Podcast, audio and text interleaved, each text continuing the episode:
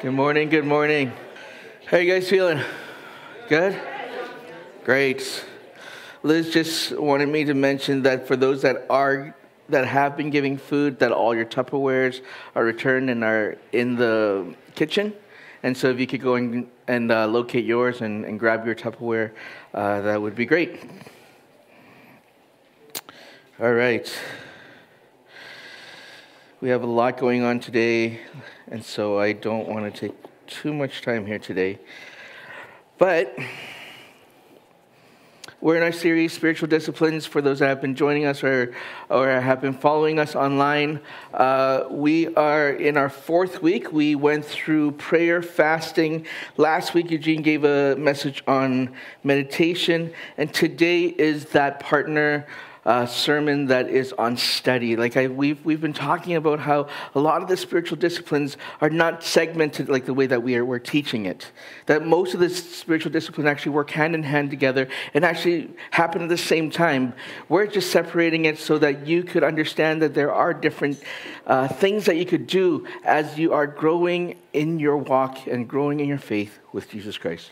And so for us, when we separate these things, it's not for you to do independently, although some of the things that you can do independently, but it is to be done together. Uh, our, our, our, spirituality isn't as compartmentalized as we like to do it in, in Western theology, right? It's, there's more fluidity to it, there's more uh, natural rhythm in, in how we actually do things and how we approach things.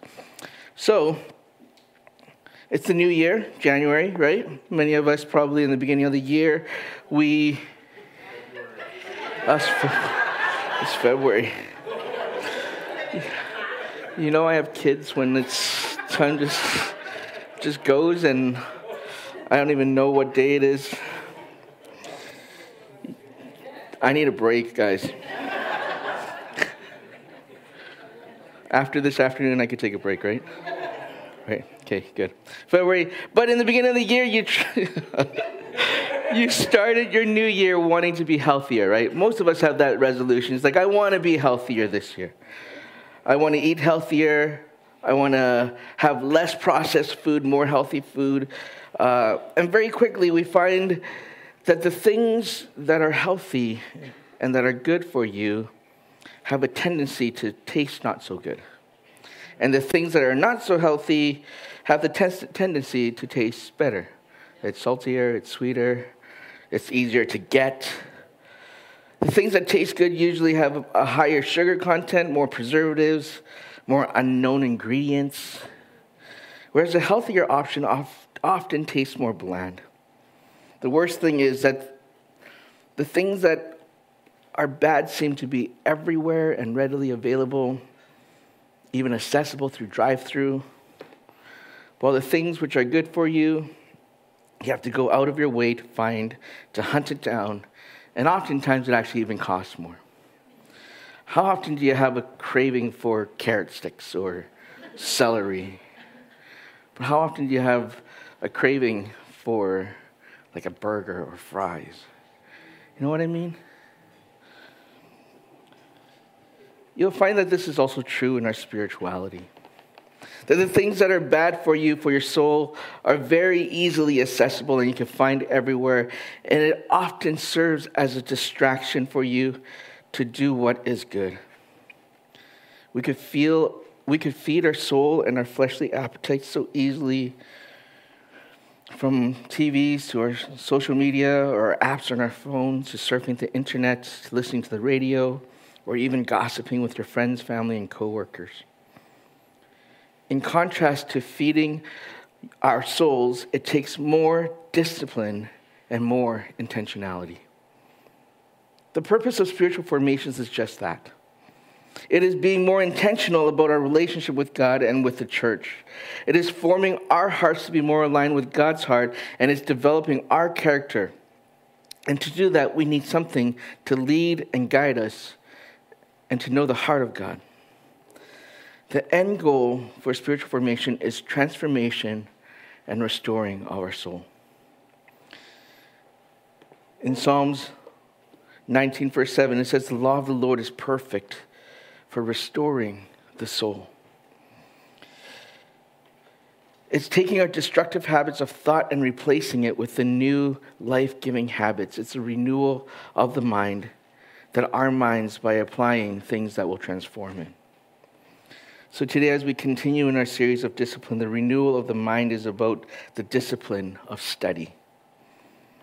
Like I said last week, Eugene brought us a message on meditating, and, on, and today you'll find out that there are a lot of parallels uh, in study as in with meditation. Meditation's purpose is to persuade and entice the heart, whereas study educates and convinces the mind. Like all our disciplines, it requires learning and growing in it.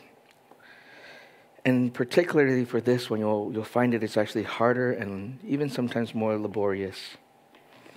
But as we grow in our proficiency in it, out of it, I hope that you find joy. That's what study usually produces it produces joy. Alexander Pope says there is no study that is not capable of delighting us after a little application to it. Let's pray. Father God, it is with great thankfulness that we have the ability to come to know your word,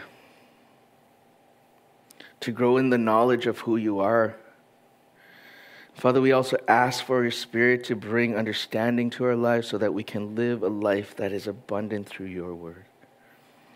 Lord, may it transform and restore us to a relationship that we so desperately need.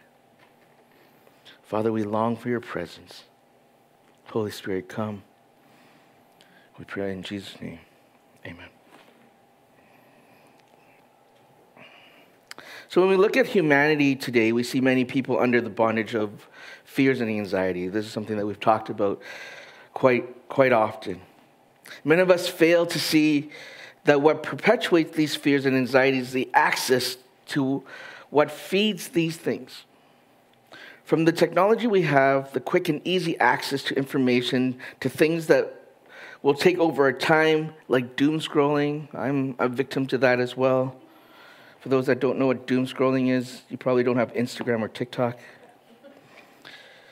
But these feeds literally feed our souls with content that feed into the fears and the anxieties that we experience. Oftentimes, these things take no intentionality or discipline to jump on, and before you know it, you've wasted hours on our devices. When we look at our struggle with fear and anxiety, we stand there feeling defeated and enslaved. We don't have joy in our life with Jesus and struggle to live a life of obedience. So we look at our spiritual Christian life, we say, you know what? I go to church. I serve in church. I worship. I try to obey and I try to submit my life and even encounter God through His Spirit. But yet I find myself where my life remains, for the most part, unchanged. Why? Because we have not taken up or placed in our minds and in our hearts the central thing that God uses to change us, and that is to study and to know the Word of God. The knowledge of truth is what study is. Jesus says in John 8, You will know the truth, and the truth will set you free. In the early church, persecution is breaking out, right? We'll find this story in Acts chapter 8. So if you have your Bibles with you, please turn with me to Acts chapter 8. If you have your phones, pull up your phone. Actually, you know what? I'm going to read this better than summarizing it because it's, it's short, right? Uh, so, Acts chapter 8, we're going to start um, verse 26. This is the story of Philip and the Ethiopian. It says this Now an angel of the Lord said to Philip, Rise and go towards the south, so that to the road that goes down from Jerusalem to Gaza. This is a desert place.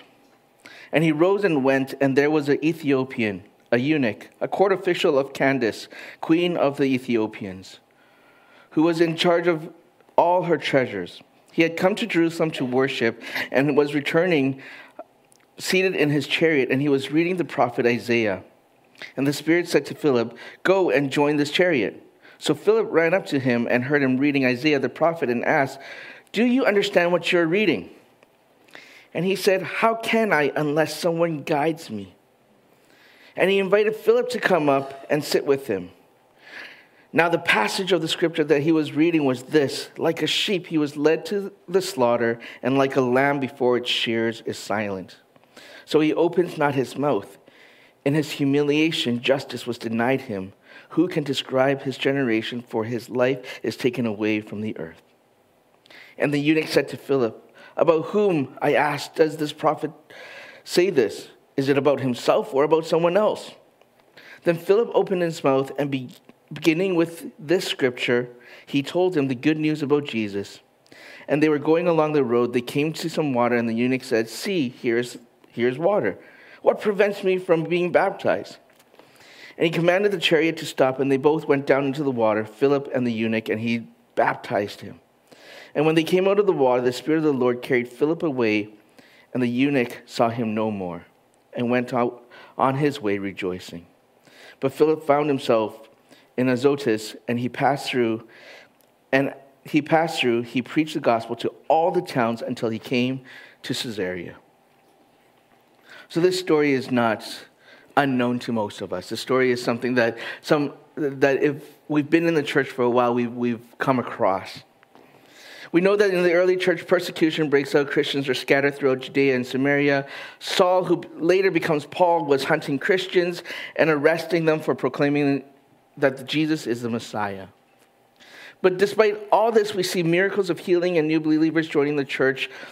We see that in this tumultuous time, there is an Ethiopian who comes to Jerusalem, and he's studying Isaiah 53. Philip comes alongside him and says, Do you understand what you are reading? And the eunuch says, How can I unless someone explains it to me? So Philip gets onto the chariot and he begins with the passage of that the eunuch is reading and he explains to him who Jesus Christ is. We know at the end that he was baptized into faith. But this is what study is. Study is us knowing the Word of God. Study means that we know how to interpret the scriptures that we are given. Philip was well studied, and so that's why God chose him and sent him to speak to the Ethiopian eunuch. God sent him and said, You need to explain this to somebody else. Because scripture sometimes is it's hard to understand, right? We, we, we read scripture. We, we sit there and we try, and we're, we're in our devotionals, and we're, we're like reading this thing, and we're reading old, the Old King James Version, is just like Shakespeare. And it feels like we need like a master's degree to decipher what we're reading. But that's what study is for. It's about interpretation. It's interpretation of Scripture, and primarily, there are two areas of interpretation. I'm going to quickly go through this because I don't think this is that important, but it's good for you guys to know. Interpretation is split up into two categories we have hermeneutics and exegesis. Hermeneutics is the principles that we use to interpret the word, and exegesis is the critical explanation or interpretation of specific verses and scripture. Okay? So these are two big theological terms. You don't need to know this for you to learn how to study.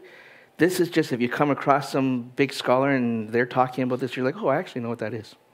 Okay? So educate the church, right? The end goal for all of this is understanding. The end goal of interpretation is about understanding the word. It's about the knowledge, and, it, and at the end of it, it's not just about knowledge, but it's about application. To study is a process of discovering the original and the intended meaning of a passage of Scripture. It is to know truth. We're going to get back to Acts chapter 8. But first, I'm going to help you guys kind of come to a place of how do we study? Okay? First, it's about context. We need to know the context. Context is king. Oftentimes, we will dive into scripture and we focus into the, into the verse, And without seeing the fullness of the context, we need to ask some questions, right? So, what are some of the questions that we should ask when we're reading our Bibles and we're taking time to study? So, here's a list of questions that you could ask. Questions like what is the genre or writing that we're studying? Is it poetry or is it prose or is it storytelling? We need to ask what is happening in the world at large? What is happening in that particular place in that particular time? Do we understand the culture? How did, the, they, how did they view God's people at the time? Are we in the middle of a story? Are there new characters that are being involved? Who wrote the book? Who is, in, who is the intended audience when the passage was first written? Knowing the context is the key to be able to interpret anything. Like laughing at a joke is appropriate, right? But laughing at a joke during a funeral may not be as appropriate. So, understanding how Jesus' word would have been interpreted by his original audience is important to apply the truth to our own lives. This would mean that we need to understand also the world that is around them. Right? Second thing is that we need to know the language rules. We need to understand the rules of language. The Bible is an ancient text written in ancient language, and we are reading the translated and modernized version of it. So we need to understand the original language, the sentence structure, and the cultural understanding that gives us all the perspectives on how we start to apply it. The English language is also far more limited than the other language than other language sometimes. So sometimes meaning is lost. If we look at the Bible, we know the Bible is written over 1500 years from Genesis to, to Revelations and written in three different languages in Hebrew, Aramaic, and Greek. And if you look at those three languages, each word has so much more meaning. Like, let's take the word shalom. We studied uh, Jehovah Shalom this past summer, right? And when, in general, we all know what shalom means. It means what? Peace. But peace does not boil down to the, the, the depth of what shalom is. Shalom, in its meaning, yes, it's peace, but at the core of its word, but it also means wholeness, harmony, completeness, prosperity, welfare, and tranquility. Shalom is a whole well being of who you are. It's not just the idea of peace. And so we need to start looking into the, the, the, structural and theological meaning of some of these words. So we need to start looking into the Greek and looking into uh, the Hebrew and looking into the Aramaic. I know some of you guys are looking at me like, I don't have time for that. I don't have time to do any of that, and I get it. And we'll get back to that. And third, we need to apply it. The purpose of study is to understand, and to understand means that you have to apply it. This is the place where meditation and study intersect where meditation is devotional and it's about the heart, our feeling, our emotions. It's the snippets and the vignettes that we read. And we need to have the understanding to, in order for us to be able to apply what we have read. But study provides an objective framework for within which meditation could actually function. Okay? Without study, you don't have a framework for meditation to, for you to actually do. In James 1:25, James actually points out the silliness of understanding scripture without applying it. He says, "Do not merely listen to the word and so to deceive yourself. Do what it says." Anyone who listens to the word but does not do what it says is like someone who looks at his face in the mirror and after looking at himself goes away and immediately forgets what he looks like. But whoever looks intently into, perf- into the perfect law that gives freedom and continues in it, not forgetting what they have heard, but doing it, they will be blessed in what they do. So we look at the scriptures that we have read in Acts and the story of the Ethiopian eunuch as the example that we could apply basic studying to understanding the scripture. Of course, I'm not going to go as deep as that as deep as we need, but I want to make this simple for us, okay? I want all of us to get into a habit and a, and a place of actually studying the Word. And so I'm going to take you very quickly through this. So if we, we look at that story, how do, what do we know about the cultural context? We know that the events that are happening in the early church, right? If we read earlier the earlier chapters in Acts, we know that the church is scattered. We know that in the beginning of Acts, he talks about how Saul is ravaging the church. So Acts chapter uh, chapter eight, verse one, we know that Saul of Tarsus is actually hunting down Christians and are, are killing the Christians. But then if we read past this story, we find that in chapter 9, we find that Saul's conversion into Paul actually happened. So we actually then know that Paul actually has this incredible moment, and then he begins to. To, to, to have this conversion, this moment with Jesus, and then becomes a follower of, of, of Jesus Christ. And in that, Paul actually writes most of the New Testament. He writes most of the epistles. So we, we, we know that, that, that context, but how do we find all those things? We find those things just by reading the book, right?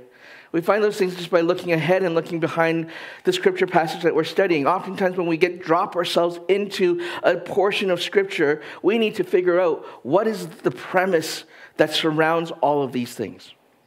What is happening in, in, in the early church at that time? So we know the early church is being persecuted. The Roman government is threatened and therefore, Jerusalem is also threatened because Jerusalem is under the Roman, Roman government, government's leadership. But Jerusalem is also threatened not only because it's under the Roman government, it's also because the fact that the church is preaching something that is so different from what they, they're preaching. That they're talking about a Messiah that has come, but Jerusalem doesn't necessarily agree that Jesus is the Messiah. And so, therefore, Paul, at the time named Saul, he was actually a Pharisee, right? A Pharisee, in the Bible, we, we know them as the bad guys. But reality, the Pharisees are actually the high priest of Jerusalem. They're the ones that uphold the law. They're the ones that preach the law. They're the ones that teach the Torah. They're the ones that everything that Jesus knows about, about God and all of those things that he learned, his the study through the Torah. He went up in the ranks just like, just like Saul did. And so sometimes we look at the Pharisees as, oh, these guys are terrible, but the reality is that they're trying to do something, but what they're missing is that they're missing the, the main point, right? They're missing out on the fact that Jesus has come, the Messiah is here, that there is a new beginning. And so we, we, we, we get that cultural context. We also, in looking at this, we could, we could find that the church is scattered. Chapter 8, it actually talks about how the church is now in, in Judea, in all of Samaria.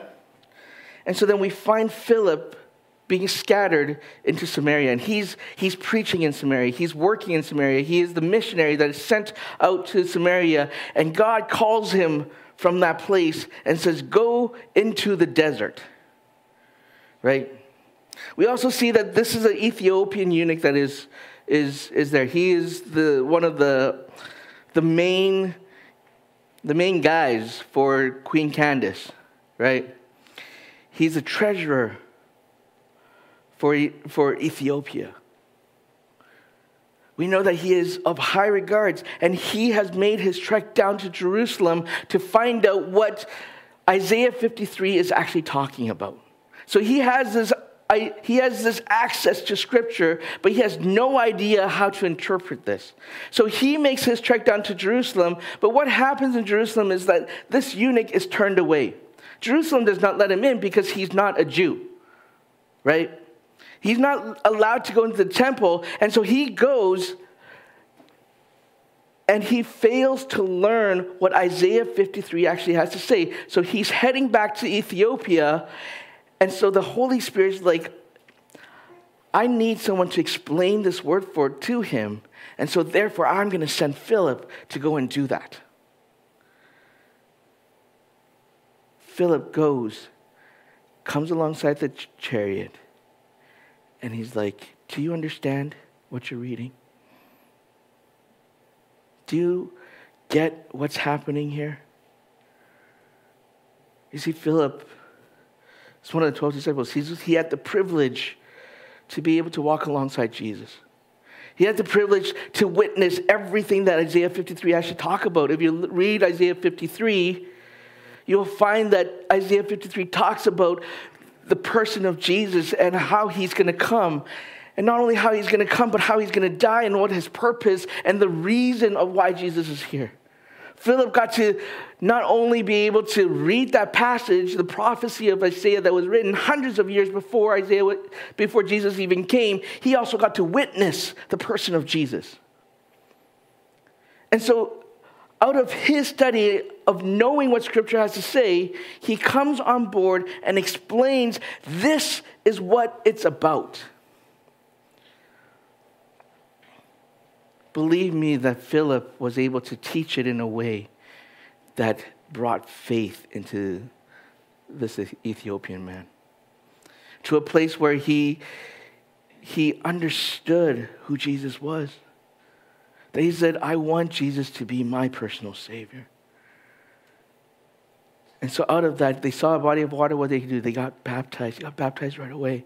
This is the believer's baptism. This is an example of what we call as believer's baptism, baptism. Believer's baptism is the when you believe, if you say that Jesus is Lord of my life, you will be baptized. And that is the start of your journey with Jesus Christ. To be baptized means that I am made new in who Jesus is and what Jesus has done for me. And therefore, I'm getting baptized so that the world may know that I am a new man, that I'm, I'm different. And so we see that this is where we apply the believer's baptism here at Five Stones. That when you believe, you get baptized. You don't need to be a certain Christian, you don't need to be serving, you don't need to have gone through classes. If you believe, we're going to baptize you. Where do we actually find all these things? One of the things I want to encourage you guys to get is a good Bible, okay? I have many. I was going to bring a stack down here with me. Get a good study Bible, okay? Oftentimes, the study Bibles give you a lot of historical content, but they'll also give you a lot of um, content where, verse by verse, it helps you dissect uh, what it actually means and what it's, it's actually talking about. Sometimes we don't know, okay, where, John, how do you know that there's a reference to Isaiah 53? Because, well, it says right here, right? He's reading the book of Isaiah, but my Bible, this little one that I have, this is what I call my preaching Bible. I need to get a new one because I can't see this anymore. I have a middle column right here. This middle column allows me to see the verse and the chapter. And when you get to verse 8 verse uh, chapter 8 verse 31 there's a chapter 8 verse 31 and it actually says reference isaiah 53 right? So I know, okay, okay, that's where I look. Go to Isaiah 53. I read what Isaiah 53 has to say, and it talks about it's the prophecy of Jesus. It talks about the purpose and the reason for who Jesus is.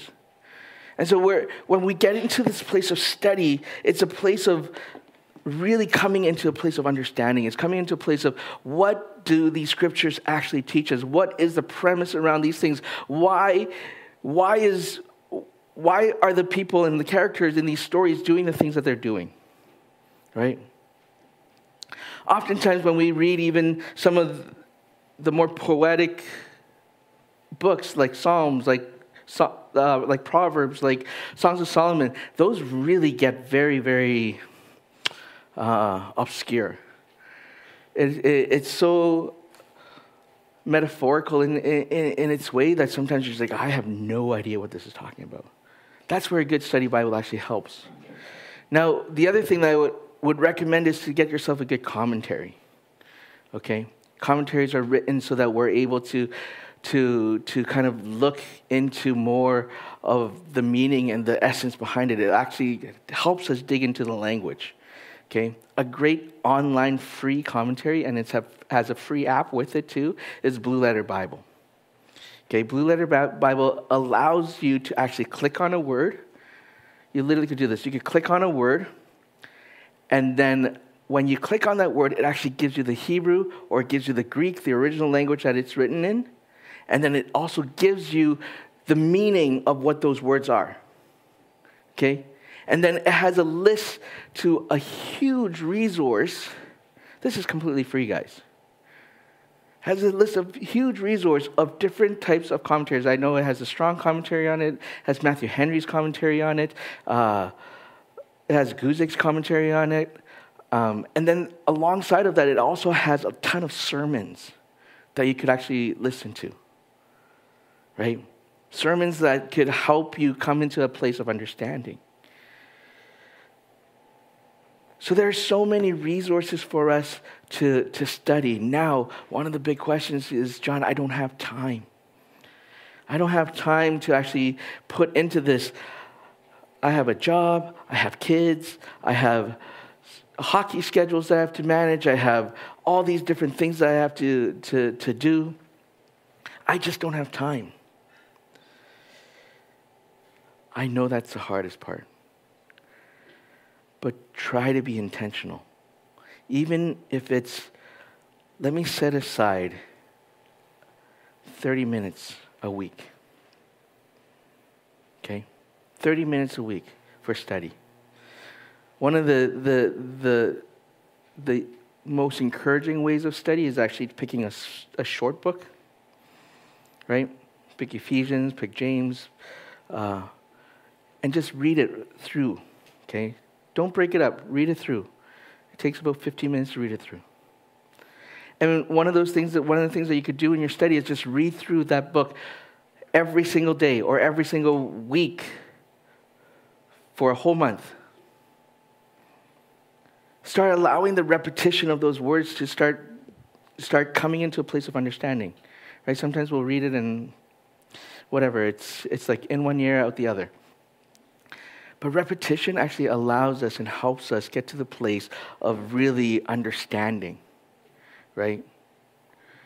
Like if we teach little kids, we constantly repeat the same thing, right? Because when they when you repeat the same thing over and over again, eventually they'll get it, right? We're no different. In many ways, we're still like little kids. And so the more that you repeat something to yourself, the more you're going to come into understanding. Actually, this was a, a practice that the Jewish did. They, they wrote scripture on their doorpost, right? And Jesus actually says, now write them on the doorpost of your mind. What do we write on the doorpost? It's the promises of God, right? You may not understand that promise right now, but if you see it often enough and you repeat it often enough, those promises become reality in your life. Amen? So take that time to, to, to go to that place of, I'm going to set my time intentionally for study. If you're not intentional about it, we're not going to get around to it. Okay? We find time for doom scrolling. Take that time to go into the Word. Take that time to go into a place where you're intentional about your relationship with Jesus, where you're intentional, intentional about giving yourself good food for the soul, right? Instead of taking all this, this McDonald's and I love McDonald's, by the way. Don't I'm not no judgment on McDonald's people. I love Wendy's. I love A&W. I love all the fast foods, okay? Where do you think this comes from? But I want you guys to understand that these are the things where you're going to get your nutrients from. These are the things that are going to build you up. These are the things that are going to, to, to make you strong in your faith. That when you start and you begin to study, okay, again, there's a difference between meditation and study. Meditations are your daily devotionals. What are the times that you set aside to, to, to get those vignettes, get those snippets of the Bible, right? That you get an encouragement for the day. But study is you're forming, these, this is the foundation, these are the walls, this is the fortitude of, of everything that you're about. That when you start to study, that when you start doing your devotions and you have that background of study, all of a sudden your devotions become even more filled with life. Because now you have a context of what is this about and where does this what what what where this comes from. Now you have the context of when Jesus is referring to texts in the Old Testament that you know exactly where that comes from. Right? That's what studying does. It gives you a proficiency that allows you to stand up to some of the fears and anxieties that the world throws at us. That we remember the promises that Jesus has for us. That we, we sang a song about having no fear, right? Isaiah 41 Do not fear, for I am with you. Do not be dismayed. That's, that's the whole idea behind studying is that I could pull that up when I need it. I could remember the promises of God when I need it. I could go to that place of, I don't know what to do with myself right now. But God has given me something and where I am able to navigate those emotions.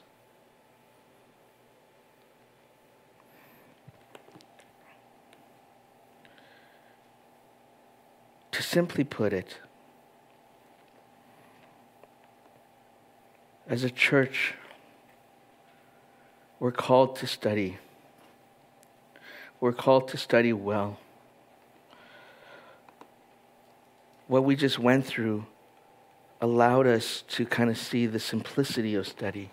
That doesn't actually take, you don't have to go very far to figure out how to, how to learn and pull these things out. But the reason why we need to do this is so that we're always ready to give an answer. In 1 Peter 3 5, it says, But in your hearts revere Christ as Lord. Always be prepared to give an answer to everyone who asks you, to give the reason for the hope that you have. But do this with gentleness and respect. Okay, I want to help you guys focus on the gentleness and respect aspect. Oftentimes, Christians don't have a gentleness when they go and preach the gospel. Oftentimes, Christians don't respect who they're talking to, and they just want to throw the gospel into people's faces. But this is what it's about to be prepared to give an answer. That if I fall sick again, that any one of you guys could come up here and preach. I don't have to call Alex. That you're able to come and say, you know what? I could teach in a place because I have understanding of what Scripture has to say. First Peter talks about how we are a royal priesthood, a holy nation. Right? That's part of the priesthood, is knowing what Scripture has to say, knowing how to exegete what Scripture has to say knowing the hermeneutics around it, the principles around how we study Scripture. One of the biggest things for hermeneutics is this focus on Jesus. Okay? No matter what verse you talk or read or, or do, Old Testament, New Testament, no matter what it is, everything in the Bible points to Jesus. Everything points to Jesus. Okay? One of the biggest principles of hermeneutics does the, how does this relate to Jesus? Okay? We need to know for ourselves what Scripture has to say. This is foundational in our Christian walk. In fact, the last four topics that we've talked about are personal disciplines in which all Christians need to do. These, these four things are the foundations in which we operate and where transformation happens. It forms our heart and forms how we interact with the world around us. But this is personal. You have to do it for yourself. The transformation that comes out of it will bring joy in your life, I promise you. And it will help navigate the various focuses in our culture and to make valued judgments upon what the world throws at us. Let's pray. Father God, we thank you. We thank you for your grace. We thank you for mercy. We thank you for just all that you're doing within Five Stones. And Lord, we just pray that as intimidating as study is, Lord, that you give us a heart that is after yours. So, Father, as we come before you, we lift this discipline into your hands. Lord, may you be our motivator. May you be the answer. May you be the prize that we're looking at. So, Lord, we ask that in this next week, in this next season, Lord, that you give us just the motivation and the purpose behind what we are doing here. So, Lord, we give you all glory. We give you all our worship. In Jesus' name we pray. Amen. Just love that message from John. You know, study is such a, a it's a personal thing for me because I can tell you that you know, five or six years ago, I couldn't have spelt the word exegesis, never mind said it. And hermeneutics, I thought had something to do with blood. I don't know. But I can tell you that the Lord took me on a on a deep ride. You know, I, I went to took some courses with Prairie Bible College and it's it's such an amazing thing when you start digging into the word, how it connects, how you start seeing all these pieces come together but it's hard. And, and like the rest of you, I read passages and had no idea what they meant. And so, you know what John said were the two things that I wrote down and to say to you guys as well. Get a study Bible. You don't you don't have to try and figure it out. Let let let that process guide you. Let it explain where you are in the context, where you are in the culture.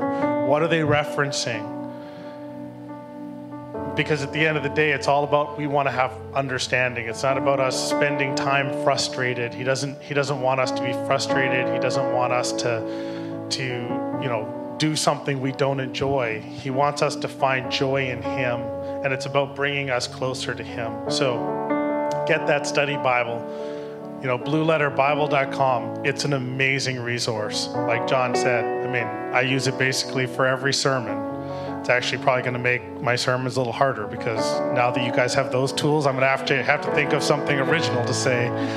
But I'm going to trust the Lord on that because He will bring understanding, and that's that's the last thing I just want to say to you guys. You know, put your Bible out in front of you, and before you dig in, before you start reading, just say, Lord, I need Your understanding. The Word, it says in the Bible, was designed to be confusing except for those that are seeking. It's not meant to be that anyone can flip it over and just understand the knowledge of heaven. It, it, it's a process that we go through. You know, if I said to you guys next week, we're going to have a test, a lot of us are going to be super concerned. We're all going to get a little worried. But if I say to you that it's on kindergarten math, you're all probably going to relax because I think we all know how to add our single digit numbers, right? But we also remember being young and it's new and it's hard, right? But then those become the basic building blocks of what we just keep adding on to. So the Lord's not going to drop you in and drop a master's in theology on you in a week. Don't don't don't stress about it. He's going to take you through that process at your speed because he knows you. He knows how you study. He knows where you struggle. And He's going to walk you in that process with so much love and understanding that it's going to blow your mind. So, Lord, we just thank you that more than a God of just love, you are a God of knowledge. Lord, you are a God of wisdom and you are a God of insight. Lord, and there is no wisdom and no insight that is better than that that comes from heaven. And so, Lord, we just come before you acknowledging where we struggle for time, where we struggle for understanding, where we struggle for focus. And Lord, we just ask you to move in us little bits every day, Lord, little pieces every day, baby steps, Lord, into walking, into running, Lord, until we are sprinting along that marathon that is our path in you, Lord. We are sprinting towards that everlasting life that comes only from you. Because Lord, we don't we don't want to come to heaven babies that only understand basics, Lord. We want to take this time as short as it is on earth, Lord. And we want to know you more. We want to know you deeper. Lord, we want to take that knowledge and spread it to somebody new. And Lord, the best way to do that is to Lord not to be something we've read once or something that we we saw once, but Lord to be something that we know into the depths of our heart, Lord, because when we're passionate about something, Lord, people see that. And so, Lord, we we seek to study so that we know more of you, so that we can be more passionate about you, Lord, so that it gives us comfort to go out and to speak to those that don't know anything about you yet, Lord. Or maybe they've got the wrong idea of who you are. They think you're a God of judgment, they think you're a, a God of anger. And Lord, we need those verses to correct them. Lord, we need our testimonies to correct them. So, Lord, just come into our lives each and every day. And Lord, bless us as we go ahead out in this week. Amen.